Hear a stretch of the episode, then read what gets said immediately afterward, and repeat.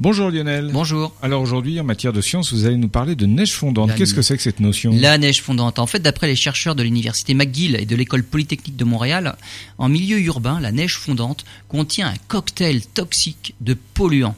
La neige absorbe certains polluants organiques toxiques, comme les hydrocarbures aromatiques polycycliques, qui sont cancérigènes.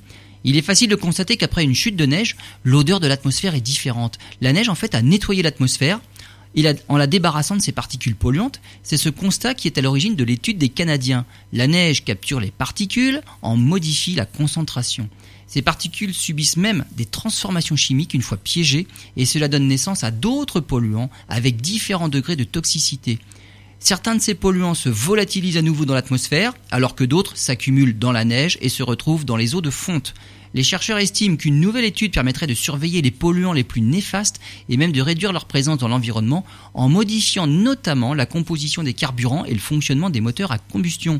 Il faut se rappeler qu'à l'échelle mondiale, la pollution de l'air est responsable du décès de 8 millions de personnes par an et près de 50 000 en France.